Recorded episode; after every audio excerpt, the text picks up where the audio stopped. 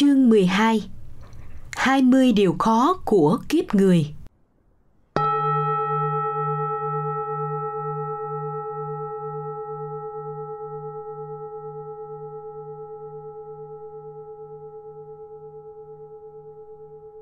Một Dịch nghĩa Đức Phật dạy rằng làm người có 20 điều khó. Một, nghèo khổ bố thí là khó. Hai, giàu sang học đạo là khó. Ba, bỏ thân mạng vì lẽ phải là khó. Bốn, hiểu được kinh Phật là khó. Năm, sinh thời Phật gặp Phật là khó. Sáu, nhẫn được các dục là khó. Bảy, thấy đẹp không ham cầu là khó. 8. Bi nhục không oán là khó. 9. Có thế lực không cậy uy là khó. 10. Đối cảnh vô tâm là khó. 11. Học rộng, nghiên cứu nhiều là khó. 12.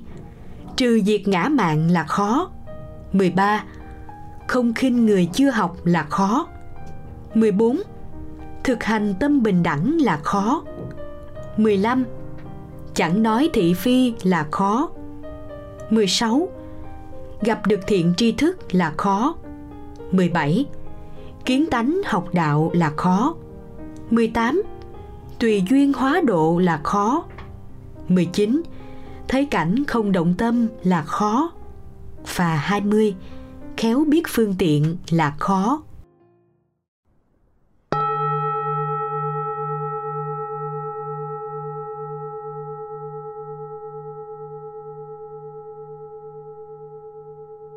2. Lược giải Ở chương này, chúng ta tìm hiểu về cái khó theo Phật giáo. 20 cái khó trên chỉ là tập đại thành từ nhiều kinh khác nhau. Khó được nêu lên không mang một sắc thái nào của bi quan, chán chường, mà chỉ nhằm khẳng định một số quy luật tất yếu của cuộc sống. Hễ mang thân phận con người thì phải cảm nhận nó và vượt qua nó ai vượt qua những chứng duyên, những cái nan hành sẽ trở nên siêu tuyệt và thù diệu. Chính như vậy, sự thành công hoặc thành tựu mới thật sự giá trị. Khó ở đây không có nghĩa là làm không được. Khó được xem như là yếu tố không thể thiếu để tạo nên sự vĩ đại của người vượt khó thành công. Ở kinh hệ đại thừa, điển hình là kinh đại bửu tích quan niệm về cái khó cũng được đề cập tương. Dùng tâm đại bi, hóa độ chúng sinh, giúp họ an trụ vô thượng bồ đề, thật là việc khó. Thâm tính tam bảo là một việc khó, thâm tính nhân quả thiện ác là một việc khó. Ngăn chặn sự bộc phát của tam độc là một việc khó. Xa lìa thân quyến, tu hạnh thiểu dục tri túc là một việc khó. Thân mặc cà sa xuất gia chánh tính, xa lìa lửa dục là một việc khó. Thâm tính các pháp không là một điều khó. Đắc nhu thuận nhẫn là một điều khó. Chứng ba giải thoát môn, không, vô tướng, vô nguyện là một điều khó. Chứng đắc bốn quả sa môn là một việc khó. Đối với kinh pháp hoa cái khó chỉ xoay quanh trục chánh pháp hoặc giáo nghĩa pháp hoa nhằm khẳng định vị trí thâm sâu của kinh này. Pháp nhiệm màu rất sâu, khó thấy, khó hiểu được.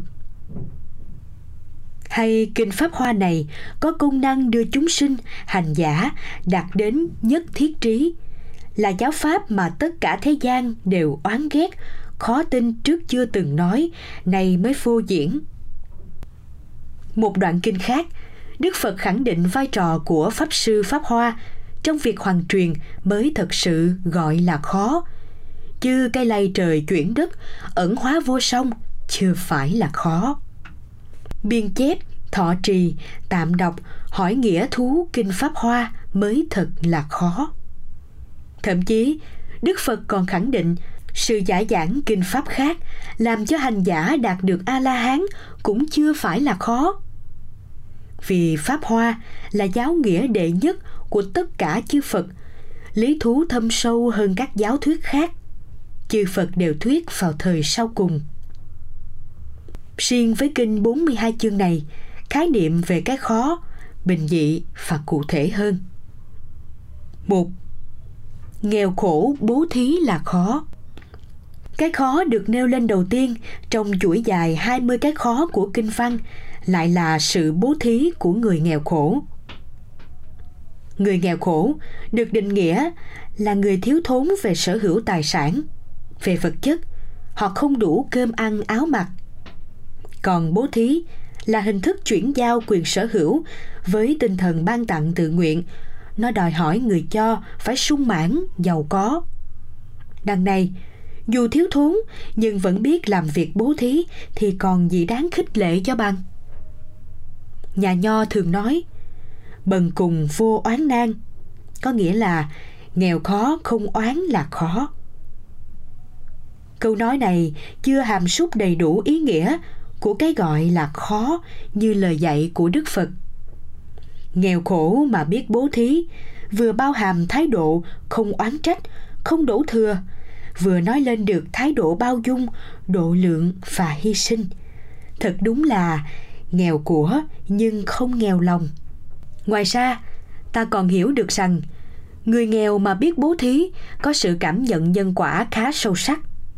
Họ nhận được rằng sự nghèo khó một phần ảnh hưởng nghiệp quá khứ bỏng sẻn, keo kiệt và một phần ảnh hưởng nghiệp hiện tại sinh kế, thiếu phương tiện, thiện xảo.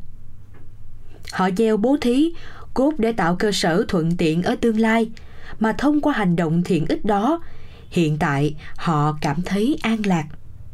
Có lẽ vì nhận thức sâu sắc điều này, tôn giả tu bồ đề chỉ thích đi khất thực hóa duyên ở những xóm làng nghèo khó. Và ngay cả trưởng giả cấp cô độc thích bố thí đến ngày khánh tận còn tiếc nuối không còn tài sản để tiếp tục hành thiện. Cũng như các vị học gia đệ tam quả trở lên sẵn sàng cúng dường tất cả sở hữu vật mặc cho tận sản theo bốn hướng bỉ hối trong tứ phần luật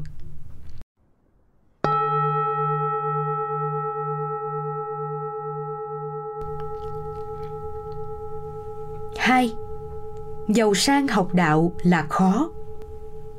Theo Đức Phật, một trong tám nạn mà chúng sinh kém phước phải hứng chịu là sinh ở vùng biên địa. Đời sống ở những nơi này thường thiếu thốn vật chất, cả về vật chất lẫn tinh thần. Nhưng lạ lùng thay, Đức Phật lại dạy rằng chúng sinh ở Bắc Câu Lô Châu đáng lẽ phải sung sướng, nhưng vì quá đam mê dục lạc siêu nhiên, không hướng tâm đến tu tập – sau khi phước hết lại bị sa đọa trầm luân miên viễn ở các cõi trời dục giới cũng vậy. Các thiên nhân ở thế giới này sống hưởng thụ các thiên lạc, thiên sắc, không còn tâm niệm tu tập, hướng thượng, nên cũng dễ sa đọa. Khi đã sa đọa, họ phải chịu khổ hơn con người. Cũng giống hai trường hợp ở thế giới cõi trời. Ở thế giới con người, những kẻ giàu có vật chất ít khi nghĩ đến việc tu tập, trau dồi phạm hạnh, thoát ly họ đam mê, bận biệu ở những tài sản vật chất. Chính sự giàu có về vật sở hữu đã trói buộc họ trong cái vỏ ngã ái và ngã si. Họ cho vật chất là mục đích tối hậu của cuộc sống, suốt ngày đua đòi, bon chen, theo tài, sắc, danh, thực, thùy hay sắc, thinh, hương, vị xúc. Những thứ đam mê mà đức phật gọi là ngũ dục hạ liệt chỉ có giá trị nhất thời. Trong kinh đức phật dạy, quả báo của những kẻ giàu sang chạy theo ngũ dục lạc. Sau khi thân hoại mạng chung, sẽ làm voi, ngựa cho nhà vua. Tuy được trang sức lộng lẫy, nhưng lại thiếu trí tuệ, yếu tố cần thiết cho con người và đạo giải thoát. Chính vì thế, giàu sang mà từ bỏ được tất cả để tầm cầu chân lý, học hỏi chánh pháp là một điều không phải ai cũng thực hiện được. Gương của đức phật và hoàng thân quốc thích của ngài, gương của đại phương ba tư nặc, bình sa phương, a xà thế ashoka rất đáng để cho chúng ta suy gẫm lại vị trí cuộc đời của mình. Các ngài đã vượt qua cái khó, từ bỏ được, thì chúng ta cũng phải làm được đúng như lời dạy của tổ quy sơn. Bỉ ký trượng phu ngã diệt nhĩ.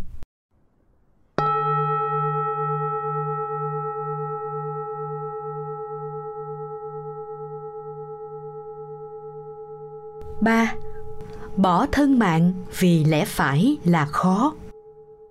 Mạng sống con người là quý, bởi thế cho nên đã là con người, tất nhiên ai cũng tham sống sợ chết.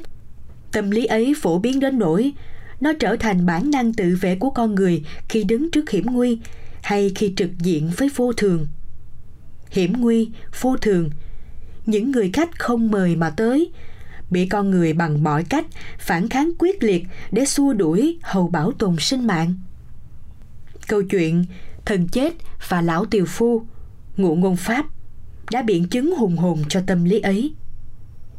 Câu chuyện cho thấy rằng, tuy cuộc đời chỉ dành cho lão tiều phu những khổ đau bức bách, thân xác thì già nua, kiếm ăn thì vất vả, lo toan thì nhiều mối, vợ con, siêu thuế, khách nợ cùng cực đến nỗi lão đã phải kêu gọi thần chết đến, lôi đi cho đỡ một đời. Thế mà khi thần chết hiện ra, lão đã chối phăng ngay lời thỉnh cầu vừa rồi của mình và nói dối là, nhờ tay ngài đỡ củi lên vai. Cho nên, câu kết của câu chuyện, thế mới hay bụng thế gian, khổ mà sống còn hơn. Thật là ngắn gọn và hết sức ý nhị, sâu sắc diễn tả được hết nội tâm phức tạp của con người. Sợ những phủ phàng, khổ đau do cuộc đời mang đến, nhưng lại vô cùng tha thiết với cuộc đời khổ đau.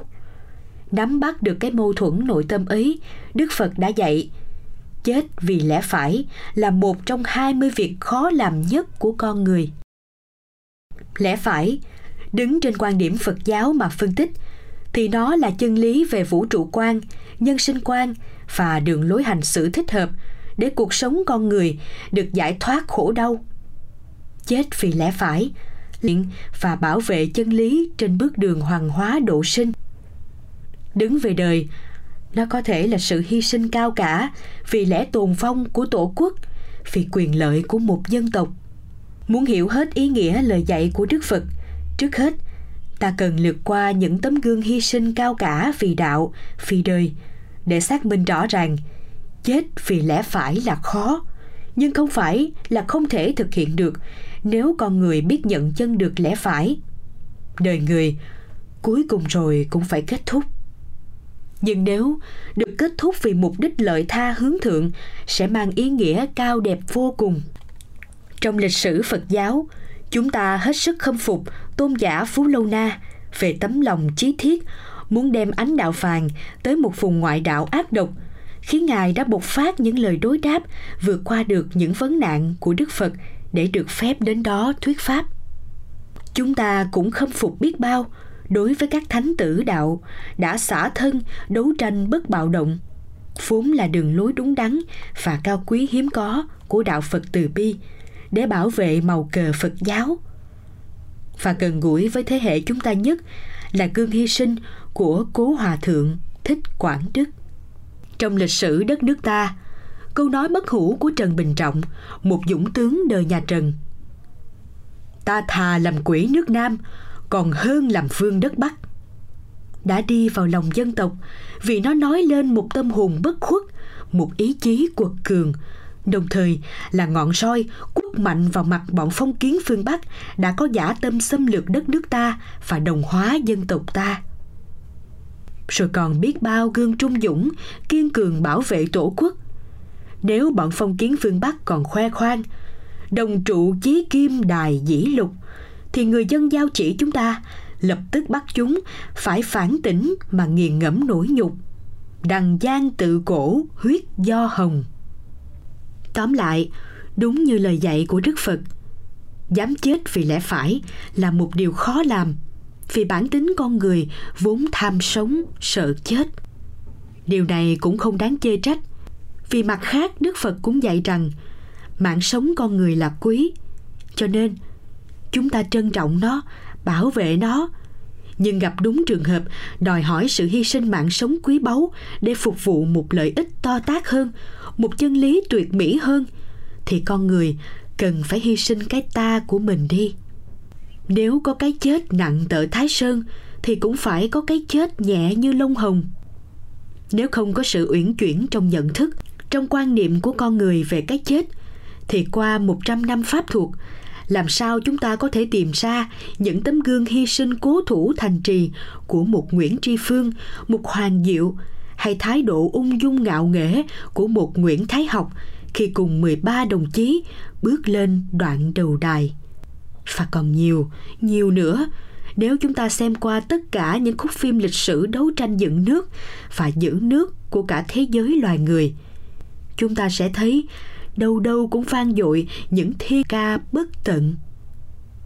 Cho nên, chúng ta phải hiểu rằng khi Đức Phật liệt sự hy sinh vì lẽ phải là một điều khó làm, điều đó không thể được giải thích là Đức Phật không muốn chúng ta làm hay suy nghĩ rằng chúng ta không bao giờ có khả năng làm được. Điều đó có nghĩa rằng, nếu chúng ta thực hiện được điều khó đó, là chúng ta đã vượt thoát lên trên lòng vị kỷ để hướng tới một tình thương bao la, cao quý hơn, chan hòa cho cả một cộng đồng từ đó, chúng ta dám xả thân, bảo vệ chân lý, lợi ích của tuyệt đại đa số vậy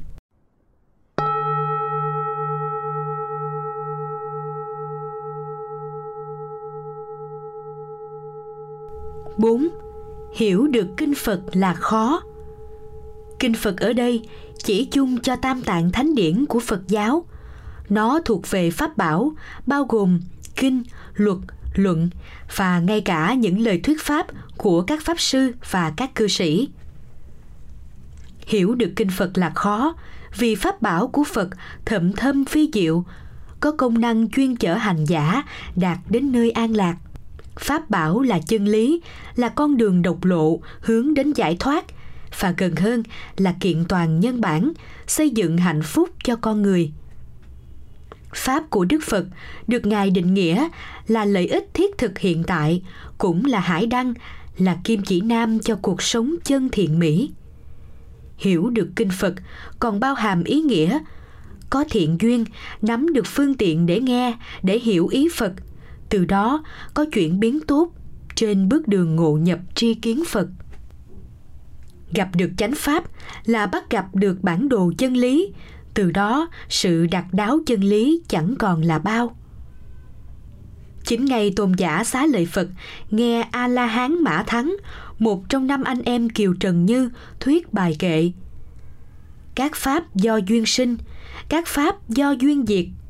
Thầy tôi Đại Sa Môn thường giảng dạy như vậy, mà ngộ lý nhân duyên, chứng sơ quả. Lục tổ huệ năng nghe câu, ưng vô sở trụ, nhi sinh kỳ tâm, mà tỏ ngộ tâm tông.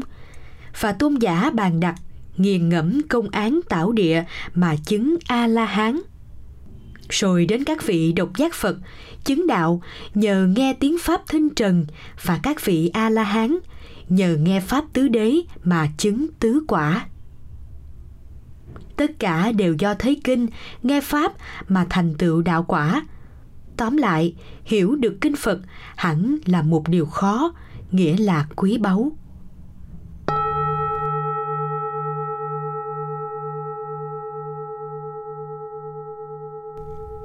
Năm, sinh thời phật, gặp phật là khó.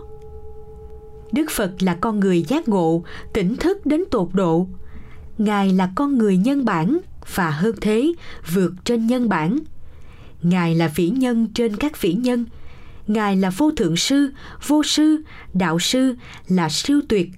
Cho nên, sinh thời Phật, được gặp Phật là một phước duyên to lớn mà ít ai có được phước duyên này. Kinh Pháp Hoa, Đức Phật cho biết rằng – Phật ra đời là ngàn năm một thuở. Các Phật rất khó gặp, ngàn năm. Các Phật rất khó gặp, ngàn năm mới một lần, hay Thế Tôn rất ít có, khó có thể gặp gỡ, đủ vô lượng công đức hay cứu độ chúng sinh. Hay Đức Phật khó gặp đặng, như hoa linh thoại, như rùa một mắt gặp bọng cây nổi, phải do phước đức sâu dày mới gặp được Như Lai. Kinh Trung Bộ khẳng định, thấy Phật là vạn nan. thấy được bậc chánh giác, thật vạn nan vạn nan bậc chánh giác ra đời, thật thiên nan, vạn nan cũng một cách diễn tả, kinh đại bửu tích nói, trong thiên hạ thật là lâu là lâu mới có được một đức như lai ra đời mới có một đức như lai ra đời. Hay sự khẳng định chính xác, sự xuất hiện của một người là khó gặp, này các tỳ kheo, là đức như lai. Sự phong phú, đa dạng khi diễn tả về sự xuất hiện của đức như lai cũng như gặp đức như lai là hy hữu, cũng chỉ xiển minh một chân lý duy nhất sự xuất hiện của như lai đem lại hạnh phúc cho đa số, an lạc cho đa số. Vì an lạc, vì hạnh phúc cho chư thiên và loài người. Sự thị hiện của các đức phật đã hiếm, mà hữu duyên được gặp phật lại càng hiếm hơn. Vì nếu không đủ phước đức nhân duyên như bà lão ở thành đông thì tuy sinh phùng thời mà đến chết vẫn chẳng thấy được phật.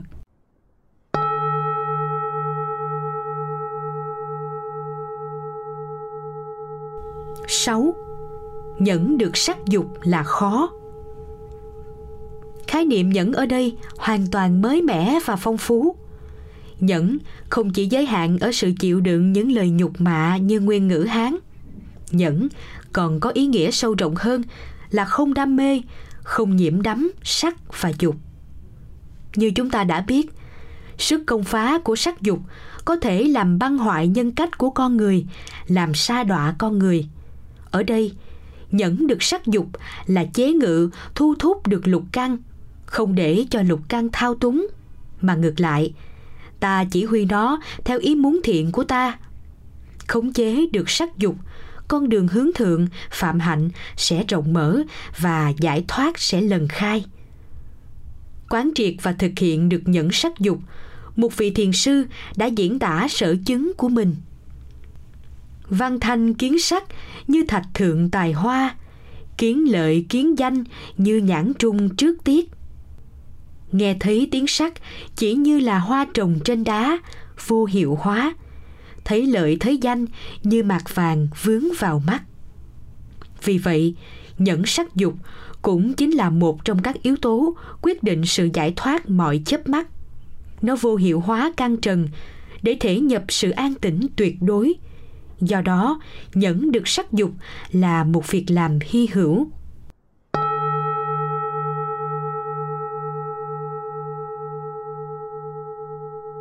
Bảy, thấy đẹp không ham cầu là khó. Đẹp là một trong các yếu tố của thẩm mỹ học. Đẹp theo quan niệm thông thường là những cái hợp nhãn gây nhiều ấn tượng tốt cho người xem, người đọc. Căn cứ theo quan điểm triết học phật giáo đẹp là những giá trị mặc ước, tùy thuộc vào quan điểm của con người, của phong tục tập quán. Có những cái ở đây cho là đẹp, nhưng ở một nơi khác thì lại phê chuẩn cho nó một giá trị mặc ước khác. Nhưng nhìn chung, cái đẹp, nó có giá trị nhất định theo giá trị mặc ước của nó và căn cứ vào giá trị mặn ước đó, thì cái đẹp vẫn là cái quyến rũ, hấp lực con người theo cái nhìn hệ lụy của con người. Nhìn vào một bông hoa đẹp, mặc dù hoa vô tình, nhưng nó vẫn gây ấn tượng đam mê ở người ngắm. Bản thân của cái đẹp hiện hữu không tội lỗi gì cả. Nhưng nếu con người nhìn nó với cái nhìn quyến luyến của chất ái thì cái đẹp trở thành sợi dây ràng buộc sự giải thoát con người. Xúc đối trước một cảnh đẹp khả hỷ, khả ái, người ngắm nhìn có một cái nhìn tuệ giác. Biết nó là vô tính, sự hiện hữu của nó chỉ là một tập hợp duyên tụ tán. Chính vì thế, bản thân nó là một hữu kiện vô ngã, vô thường. Cái đẹp của nó chỉ tạm thời mặt ước không phải là một giá trị cố định và miên viễn do đó, người nhìn nó thoát ly khỏi cái hệ lụy, đam mê. Nhìn nó với cái nhìn như thị tri kiến, không mang theo, không gán cho nó một giá trị giả thiết nào cả. Cái nhìn như vậy là cái nhìn quán chiếu bát nhã, đúng với bản chất của nó.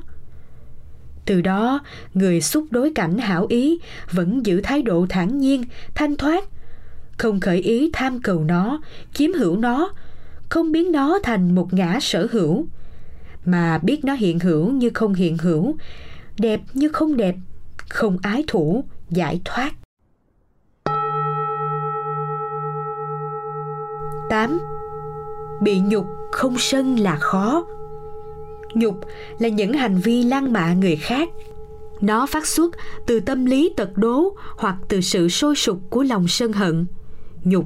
Nếu thể hiện bằng lời là những lời ác ngữ, nguyền rủa, chửi thề độc địa, làm cho người bị lăng mạ, đau xót như cắt đứt gan ruột mình. Nếu thể hiện bằng thân tạo tác, đó là sự thiêu hủy hoặc sát thương đối tượng. Nếu thể hiện bằng ý là sự ngấm ngầm hãm hại cả ba đều đem lại cho người khác tâm lý lo âu sợ sệt đứng trước cảnh bị người khác nhục mạ. Người ta thường sân hận, giận dữ, đôi lúc phản kháng ẩu đả. Chỉ có những ai thấu hiểu được sự đối đầu, đối kháng chỉ là giải pháp nhất thời, không chặn đứng được sự xung đột, khắc chế mới có thể nhẫn nhịn sự nhục mạ theo tinh thần lời dạy. Hận thù, diệt hận thù, đời này không có được không hận diệt hận thù là định luật ngàn thu quả thật vậy xu thế mới của chính trường ngày nay cũng lần bước tìm giải pháp hòa bình thế giới xóa bỏ mọi hận thù chiến tranh bằng những sách lược hoàn toàn phù hợp với lời dạy của Đức Phật. Vũ lực chiến tranh chỉ dẫn đến sự tiêu diệt lẫn nhau, không phải là giải pháp hòa giải tối ưu. Lửa nóng mà đổ thêm dầu là hỏng việc. Nhà Nho cũng nói rằng nhẫn, nhẫn, nhẫn, trái chủ oan gia, tùng thủ tận. Nghĩa là hai bên biết nhường nhịn lẫn nhau thì sự cừu địch sẽ chấm dứt cũng nên nhớ rằng ý nghĩa của lời dạy này cũng như kệ pháp cú được trưng dẫn ở trên là nhằm đề cao tinh thần hiếu hòa của hai bên đối địch nhường nhịn và hòa giải là giải pháp hợp lý nhất, tối ưu nhất. Hoàn toàn không có nghĩa dạy người ta bi quan làm mềm nhũng ý chí quật khởi của con người. Chính vì giá trị của sự hòa giải nhẫn nhịn lẫn nhau đem lại an lạc, hạnh phúc cho cả hai, nên đức phật dạy, bị nhục không sân là khó, là vì lý do này.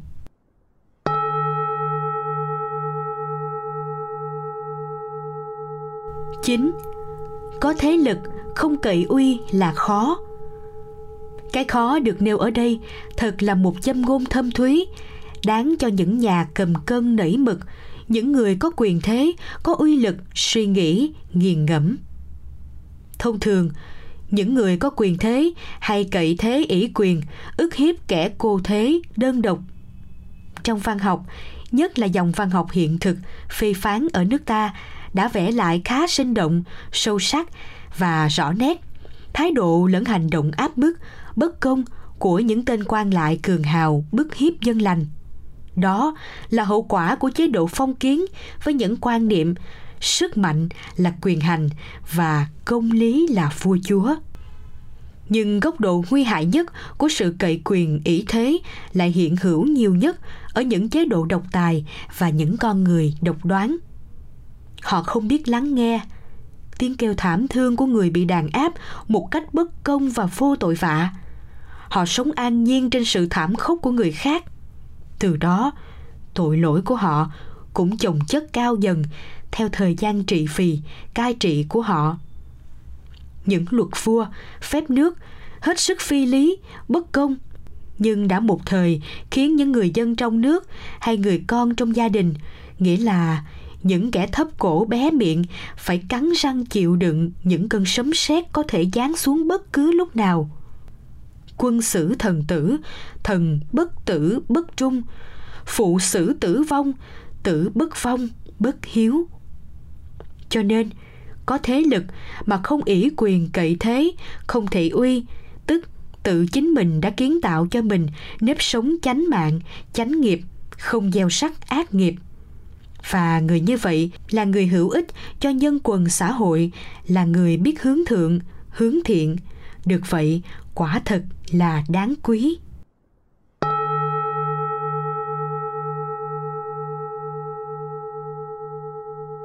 Mười. Đối cảnh vô tâm là khó. Theo pháp tướng duy thức học, cảnh là đối pháp của tâm.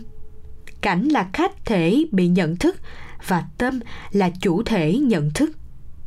Tâm với ý nghĩa là ý thức phân biệt. Hiểu biết cảnh là tâm ở đệ nhị sát na đã có mặt của ý thức. Tâm ở đệ nhất sát na là trực giác, nói theo freud, là nguyên kiến, nói theo triết học, là hiện tượng, nói theo duy thức. Nó như là một trạng thái yên lặng vô ký, chỉ hiện hữu, chưa có phân tích. Đệ nhất sát na tâm này chúng ta gọi là vô tâm. Mặt khác, chúng ta còn biết vô tâm là thuật ngữ của thiền tông trung quốc. Các vị thiền sư đều ao ước sống thể đạt trạng thái vô tâm. Vô tâm không có nghĩa là mất tri giác, mà là một thứ tri giác phiên bản không thiên kiến, trú chấp. Vì thế, vô tâm là cửa ngõ nhập đạo giải thoát, là cửa thiền tìm trâu nên phỏng dấu. Học đạo quý vô tâm. Dấu còn, tìm trâu được. Vô tâm, đạo dễ vào. Thiền sư viên chiếu. Theo tổ bồ đề đạt ma, thì vô tâm là trạng thái vô phân biệt của sáu thức khi xúc đối với sáu trần, và như vậy là giải thoát. Nhãn kiến sắc thời bất nhiễm ư sắc, nhĩ văn thinh thời bất nhiễm ư thinh thị danh vô tâm, diệt danh giải thoát. Ngộ tánh luận. Và chúng ta cũng có thể hiểu vô tâm là vô niệm theo lục tổ. Vô tâm tức vô niệm vô niệm niệm tức chính, hữu niệm niệm thành tà. Pháp bảo đàn. Như vậy, vô tâm là yếu tố tất yếu, là cửa ngõ quan trọng để trở về với bản tâm thanh tịnh do đó muốn giải thoát theo lời dạy này chúng ta phải thường xuyên sống vô tâm vô phân biệt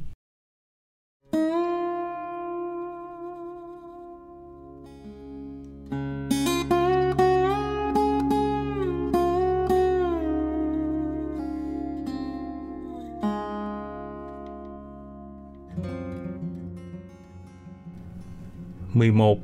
Học rộng, nghiên cứu nhiều là khó.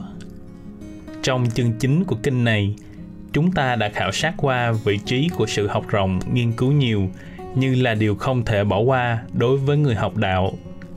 Học rộng, nghiên cứu nhiều là tìm hiểu, lãnh hội, mổ xẻ vấn đề đến nơi đến chốn.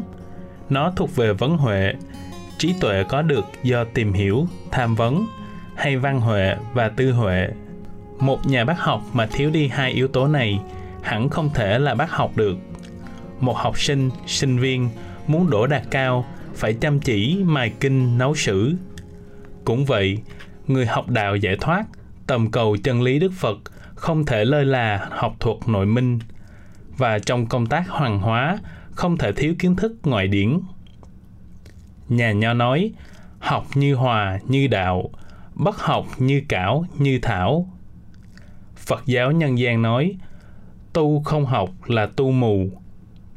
Và Kinh Tăng Chi còn dạy số ít là các chúng sinh học rộng và quan sát ý nghĩa các pháp. Như vậy cũng đủ thấy sự học quý giá và lợi ích đến chừng nào. Chính nhờ sự học rộng nghiên cứu nhiều, người ta nhận chân đâu là chân lý, đâu là phi chân lý.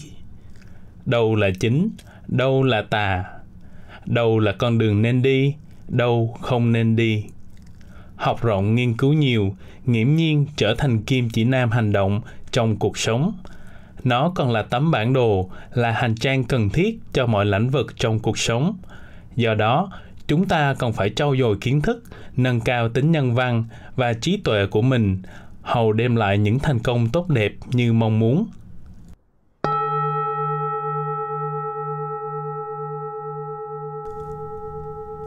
12. Trừ diệt ngã mạng là khó.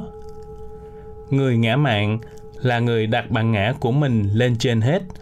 Nó là biểu hiện của tâm hiếu thắng, kiêu ngạo, cống cao, thiếu nhã nhặn, nhún nhường, khiêm cung. Người ngã mạng thường song hành với các tâm lý định kiến, bảo thủ, độc đoán.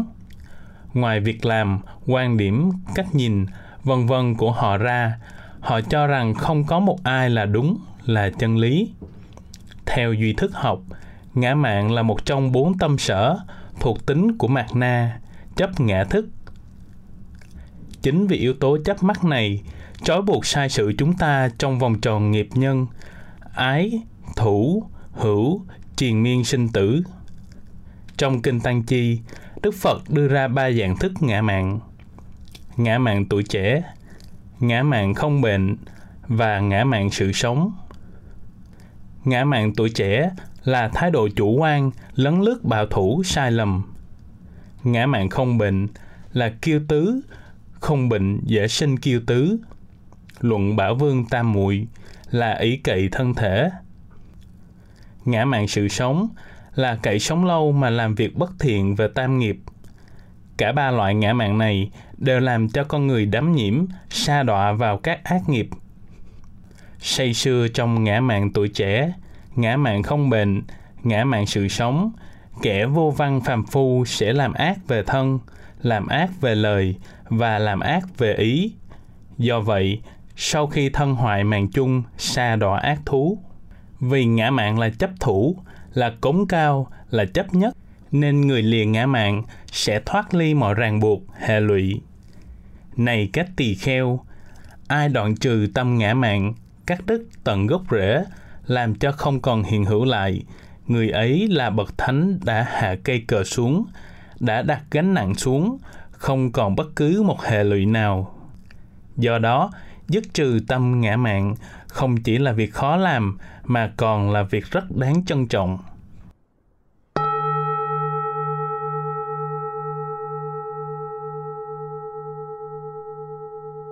mười ba không khinh người chưa học là khó. Điều 11 Đức Phật dạy, học rộng nghiên cứu nhiều là khó. Điều 12 Đức Phật dạy, cần phải đoạn trừ tâm ngã mạn. Phối hợp hai điều này chúng ta thấy, nếu học rộng nghiên cứu nhiều mà có tâm ngã mạn thì sự học rộng nghiên cứu nhiều ấy chỉ bằng vô ích, vì người ấy chỉ là một học giả cao ngạo, chỉ thích chỉ trích, bình phẩm người khác, mà không xây dựng đóng góp gì nhiều cho việc giáo dục. Nếu học rộng nghiên cứu nhiều mà không có tâm ngạ mạn thì kiến thức đó sẽ được truyền bá rộng rãi, làm lợi lạc cho nhiều người. Xã hội thật sự tiến bộ chỉ cần nhiều mẫu người này. Qua điều thứ 13 này, Đức Phật dạy không khinh người sơ học, vị học là một điều khó. Lời dạy này còn hàm ý rằng kẻ tài cao thường có nhược điểm, một hạ vô nhân và khinh khi người ít học. Một điểm nữa là gián tiếp khuyên chúng ta càng học cao, càng khiêm cung thì giá trị của ta càng lớn. Người ta thường nói, tri thức mà không đạo đức là nguy hiểm hơn nhiều những kẻ ác độc. Ở câu nói này, chúng ta thấy tác hại ghê gớm của những thứ tri thức ác độc và bác học đa văn mà kiêu ngạo, khinh thị mọi người cũng thuộc vào loại này. Xuyên qua lời dạy của Đức Phật, không khinh người chưa học, ta thấy tính nhân bản mở ra thật rộng lớn và lời dạy này cũng tương đồng với hành nguyện vô ngã, đề cao Phật tánh, bình đẳng của Bồ Tát Thường Bất Khinh trong Kinh Pháp Hoa. Tôi không dám khinh quý Ngài, vì quý Ngài đều sẽ thành Phật. Như vậy, đây cũng là yếu tố đại thừa của Kinh 42 chương, phù hợp với hành nguyện Bồ Tát.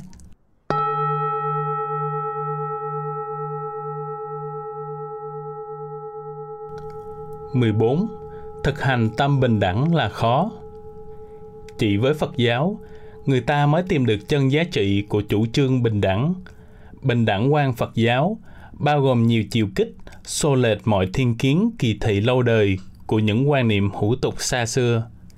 Giá trị bình đẳng cao nhất trong phật giáo là phật tánh. Ai cũng có khả năng trở thành con người tuệ giác viên mãn, thù thắng. Và nói chung là cả muôn loài ngoại trừ giống vô tình, vô thức. Yếu chỉ mọi chúng sinh đều tiềm tàng một năng lực Phật chất đã thực sự khuynh đảo hệ thống các tôn giáo, học thuyết. Vị trí đạt được cuối cùng của sự toàn thiện là ngang nhau, lúc ấy không có sự thiên lệch nào dù là thời gian thành tựu. Bình đẳng quan thứ hai trong Phật giáo là chủ sướng nam nữ bình đẳng. Long nữ 8 tuổi cũng thành Phật. Tiên nữ của Duy Ma Cật thuyết giảng đại thừa cho ngài xá lợi Phật nghe và cụ thể nhất là mọi người nữ đều được gia nhập tăng đoàn, trở thành các tỳ kheo ni với những quyền lợi ngang nhau như các tỳ kheo tăng trong lịch sử Phật giáo xưa và nay. Bình đẳng quan thứ ba trong Phật giáo vừa gắn liền với lịch sử thế giới là xóa bỏ giai cấp, phủ nhận mọi kỳ thị, phân chia, phân biệt giữa con người với con người và giữa con người với con vật. Theo Phật giáo, mọi con người phải có giá trị ngang nhau khi người ta hoàn thiện đạo đức. Chỉ có đạo đức mới phân định chính xác giá trị nhân phẩm con người. Giai cấp, địa vị, sự sang trọng, quyền uy, thế lực, vân vân, tất cả những thứ này Đức Phật đều phủ nhận để đề cao bình đẳng. Chỉ với ba quan điểm bình đẳng này cũng đủ chứng minh sự siêu việt của Phật giáo trong việc đề cao nhân bản và đem lại cho con người sự bình đẳng tuyệt đối. Do đó, thực hành bình đẳng là một điều vô cùng khó, nhất là đối với những người còn nặng ngã mạn, ngã ái, ngã kiến.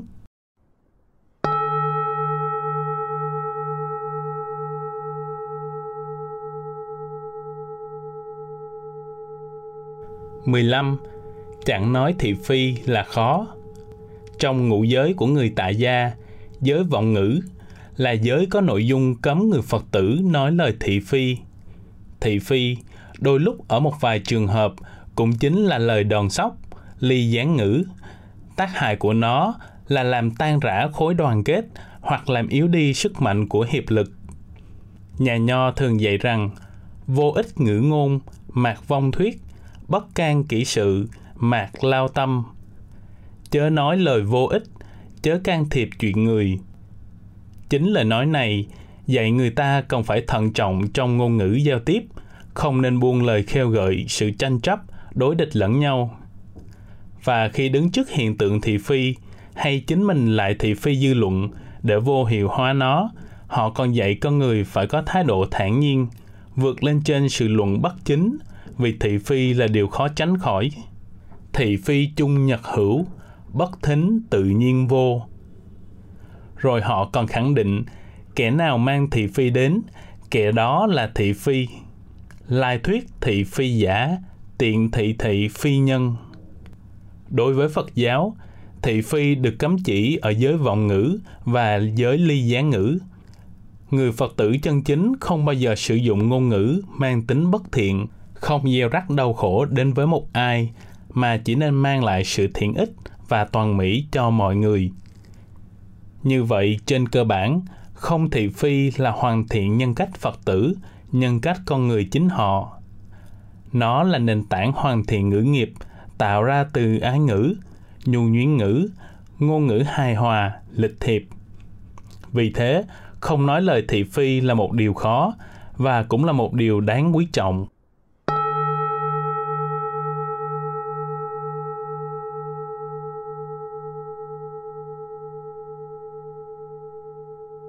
Mười sáu Gặp được thiện tri thức là khó.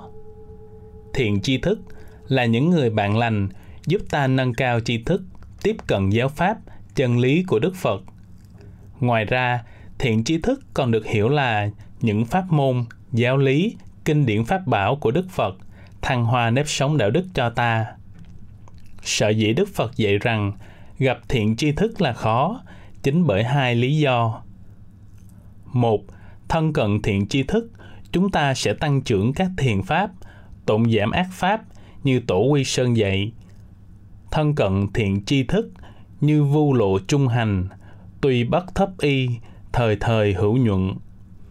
Mà thiện pháp là chất liệu cơ bản tạo nên con người đạo đức, con người mô phạm và ác pháp là yếu tố sa đạo hóa con người, hạ liệt hóa con người. 2. Thân cận thiện tri thức, chúng ta sẽ tăng trưởng những gì chưa tăng trưởng, sẽ nghe, sẽ học hỏi những gì chưa biết, sẽ trưởng thành trong pháp và luật của Như Lai. Phản luận lại tiền đề trên, chúng ta có một định lý đảo. thân cận ác tri thức là một điều dễ, vọng tình dị tập. Nhưng ai thân cận sẽ tăng trưởng quả ác, tụng giảm thiện pháp. Như Tổ Quy Sơn dạy, ác tập ác giả, trưởng ác chi kiến. Hay gần mực thì đen, gần lọ thì dơ, tục ngữ Việt Nam. Hay nếu bạn luôn sống với người què, hẳn một ngày kia tự bạn sẽ tập đi khiển. You always live with those who are lame. You will yourself to limp. Tục ngữ Latin. Hay khi con bồ câu kết hợp với những con quạ, bộ lông nó vẫn giữ nguyên màu trắng, nhưng quả tim nó đã bắt đầu đen. When a dove begins to associate with crowds, its leathers remain white, but its heart grows black. Tục ngữ Đức Cả nguyên luận của Đức Phật và phản luận vừa liệt kê đều ngụ ý dạy rằng chúng ta cần phải nương tựa vào chánh pháp, vào tam bảo để thăng hoa đạo đức, thăng hoa giá trị chính mình và xa lìa các ác nhân, ác pháp, ác tà kiến.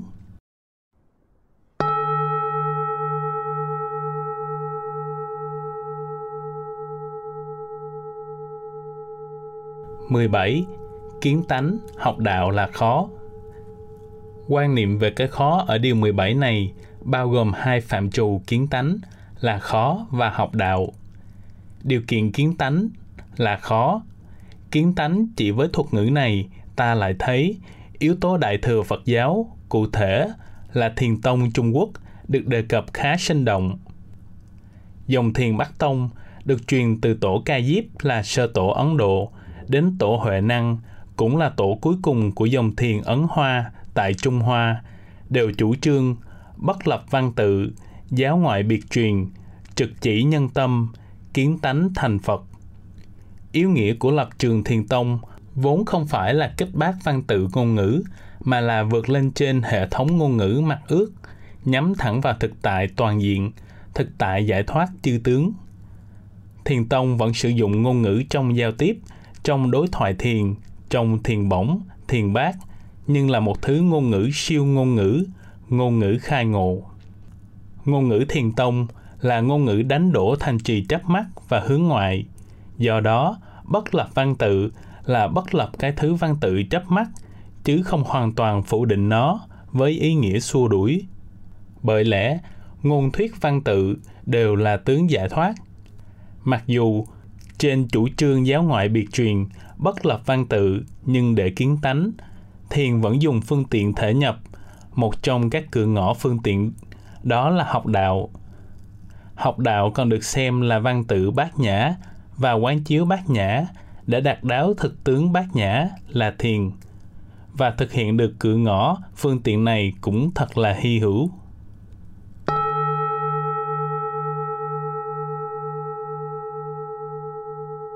mười tám Tùy duyên hóa độ là khó. Một trong các công tác hàng đầu của tu sĩ Phật giáo là hoàng pháp vi gia vụ, lợi sinh vi bản hoài. Người tăng sĩ đánh đổi sự nghiệp thế tục bằng chánh nghiệp truyền đạo và lý tưởng. Đời sống thế tục được thay bằng lý tưởng lợi tha. Nhưng để đạt được mục tiêu giáo dục này, đòi hỏi người truyền bá phải biết vận dụng sách lược một cách nhuần nhuyễn, hợp lý, hợp tình. Thiếu đi yếu tố quyết định này, sự hoàn pháp có thể dẫn đến thất bại. Ngay đến Đức Phật, khi thuyết pháp, Ngài cũng vận dụng tứ tất đàn, khi thì đối trị, khi thì vi nhân, khi thì thế giới, và khi thì sử dụng để nhất nghĩa. Tùy đối tượng, sự đối cơ sẽ được tiếp ứng. Đối cơ có thì khế lý mới hiện bày. Do đó, muốn có khế lý tất phải có khế cơ. Trong kinh, Đức Phật diễn tả sự khế cơ của Ngài như sau. Người cầu thanh văn thì thuyết pháp tứ đế, vượt sinh lão bệnh tử, cứu cánh niết bàn. Người cầu độc giác thì thuyết 12 nhân duyên. Người cầu Bồ Tát thì thuyết sáu ba la mật để họ chứng đắc vô thượng Bồ đề, thành tựu nhất thiết chủng trí. Ở Kinh Tăng Chi, Đức Phật khẳng định, Ngài là bậc đạo sư thiện xảo, đúng với danh hiệu điều ngự trượng phu. Này tướng quân Si Ha, Như Lai người tùy cơ thiện xảo là người an ủi. Như Lai thuyết pháp thiện xảo, thuyết pháp an ủi, như Lai huấn luyện các đệ tử cũng vậy. Vì thành tựu các kỹ năng hóa độ, có sư phạm trong hóa độ và giảng dạy, Đức Phật thành công lớn trong việc hoàng bá độ sinh. Các vị thiền sư, đạo sư, chân tăng sau này cũng nhờ tùy duyên hóa độ mà làm rạng rỡ dòng thích. Do đó, tùy duyên hóa độ là cần thiết, là khó thực hiện, là quý hiếm, là nền tảng của sự hoàn pháp, giáo dục.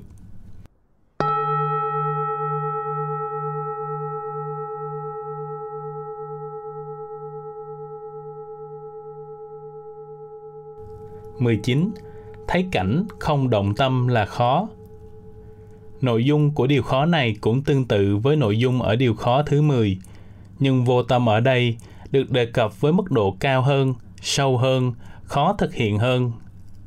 Vô tâm là bước thứ hai, không động tâm là bước đầu đã đạt đến vô tâm. Không thành tựu được không động tâm trước cảnh trần, trước những biến loạn tinh thần, vân vân thì không thể đạt được trạng thái vô tâm, giải thoát. Người tu đạo giải thoát phải từng bước huấn luyện tâm, không cho tâm dao động. Mọi tiếp cảnh, xúc đối phải được quan niệm tùy duyên, nhưng bất biến, hiện tượng nhưng chân như. Việc đến thì làm, việc đi không lưu luyến. Khi làm cũng chánh niệm tỉnh giác, không chú trước.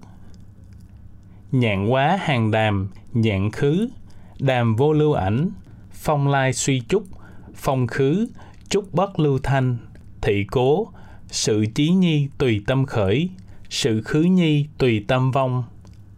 Đó chính là trạng thái tâm như như bất động, tự tại giải thoát. Cũng diễn tả về trạng thái tịch tỉnh của tâm vị hành giả, không đồng chuyển trước cảnh trần.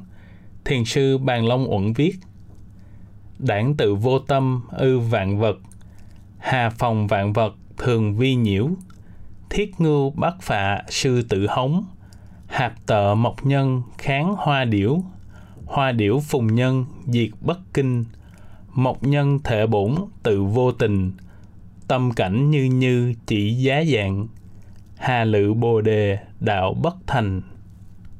Như thế cũng đủ thấy rằng không động tâm sẽ dẫn đến vô tâm, vô tâm là gạch nối bồ đề niết bàn, là thể nhập như như bất động, là hiện hữu giải thoát.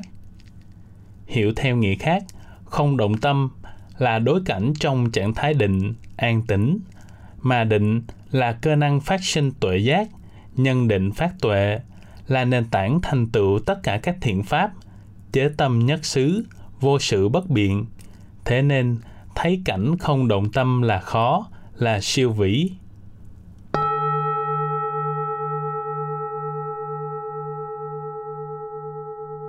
20. Khéo biết phương tiện là khó. Quan niệm về cái khó cuối cùng này cũng ít nhiều liên quan đến nội dung điều 18. Điểm giống nhau giữa hai điều là cả hai cùng đề cập đến tính phương tiện, tính dược thảo, tính sách lược trong giáo hóa và giáo dục như là quan trọng hàng đầu. Điểm khác nhau ở hai điều là điều 20 này là điều kiện, là môi giới, là chất xúc tác để thành tựu điều 18 có phương tiện thì người ta mới có tùy duyên hóa độ. Vận dụng nhuần nhuyễn phương tiện khế lý khế cơ thì tùy duyên hóa độ sẽ hoàn bị chu tất. Phương tiện và tùy duyên hóa độ là hai phần liên kết của một vấn đề hoàn pháp hay giáo dục. Kinh Lô Hy Cha của Nikaya, Đức Phật phê phán ba hạng đạo sư, giáo sư vì thiếu phương tiện sư phạm, thiếu những thao tác đối cơ, làm cho thính giả nghe pháp mà vẫn không đạt được lợi lạc. Hạng thứ nhất đã không thực chứng vấn đề lại còn truyền đạt vấn đề một cách tối nghĩa, khó hiểu, làm cho thính chúng hiểu lệch ý, thực hành sai. Hạng thứ hai, tuy không thực chứng vấn đề, tuy truyền đạt rõ ràng, chính xác, nhưng lại vụng về trong thực hành. Sự chi hành bất nhất làm người nghe bất mãn, sống trái diệu pháp. Hạng thứ ba, Tuy có quá trình thực tu, thực chứng, nhưng truyền đạt kém, không linh động, làm cho thính chúng khó nắm bắt, thực hành tùy tiện, kết quả đi lạc lối. Cả ba hạng đạo sư, giáo sư này đều bị Đức Phật chê trách vì thiếu phương tiện, không thiện xảo trong phương tiện. Khi xưa, Ngài Xá Lợi Phất giao hai đệ tử hai pháp quán. Một người quán sổ tức, một người quán bất tịnh. Một thời gian sau, hai đệ tử đều không đạt kết quả nên chán nản và có ý phản đạo. Nhờ gặp Đức Phật, Đức Phật hỏi lai lịch, biết Ngài Xá Lợi Phất giao nhầm, con nhà nhị tỳ quán hơi thở, con nhà thợ rèn quán bất tịnh. Đức Phật bảo, hai người hoán đổi hai phép quán, chỉ một thời gian ngắn là cả hai đều thành công. Do đó, công tác hoàng hóa hay giáo dục vô cùng hệ trọng. Nó có thể dẫn đến ảnh hưởng tốt hoặc xấu cho cả nhiều thế hệ. Truyền đạt một quan điểm lệch lạc, tà kiến, di hại đến hành vi, nếp nghĩ cho nhiều người, đem lại bất hạnh cho nhiều người. Như Kinh Tăng Chi Đức Phật dạy, những ai thuyết giảng sai lệch ý nghĩa kinh điển, ý nghĩa chánh pháp, này các tỳ kheo, những người ấy chịu trách nhiệm về bất hạnh cho đa số, không lợi ích an lạc cho đa số, đem lại đau khổ cho nhiều người, chất chứa nhiều vô phước, làm diệu pháp biến mất. Và truyền đạt đúng với chánh pháp, đúng với chân lý thì tác hưởng của nó sẽ ngược lại, nghĩa là đem lại an lạc hạnh phúc cho đa số. Chính vì vậy, người làm công tác văn hóa, giáo dục nói chung phải hết sức cẩn trọng và biết lượng sức, vì khéo biết phương tiện là khó. Để tổng kết các quan niệm về cái khó ở chương này, chúng ta cần nắm 5 điều. một Khó là giá trị mà ước, còn được hiểu với nghĩa là hy hữu, là quý hiếm, nghĩa là làm được những điều trên là hy hữu, là quý hiếm. hai Khó không có nghĩa là không thực hiện được, mà khó là vì nó vượt lên trên các khái niệm cũng như những quy định thông thường. 3. Đề cập đến cái khó theo nội dung của kinh văn còn nhằm khẳng định một số nguyên lý mang tính quy luật như điều 1, 2, 3, 4, 8, vân vân. 4. Các khái niệm khó ở đây vừa mang tính chất nhân văn, nhân bản, vừa xiển dương tính nhân văn, nhân bản, vừa đưa ra nguyên đề để nhấn mạnh phản đề. 5. Khó được nêu lên còn mang dấp dáng những yếu tố thuật ngữ đại thừa, thiền tông Trung Quốc khác hẳn với quan niệm giáo lý truyền thống của Nam Tông như học đạo. Điều 1, 10. Vô tâm không động tâm. Điều 10, 19. Kiến tánh. Điều 17. Phương tiện và tùy duyên hóa độ. Điều 18, 20.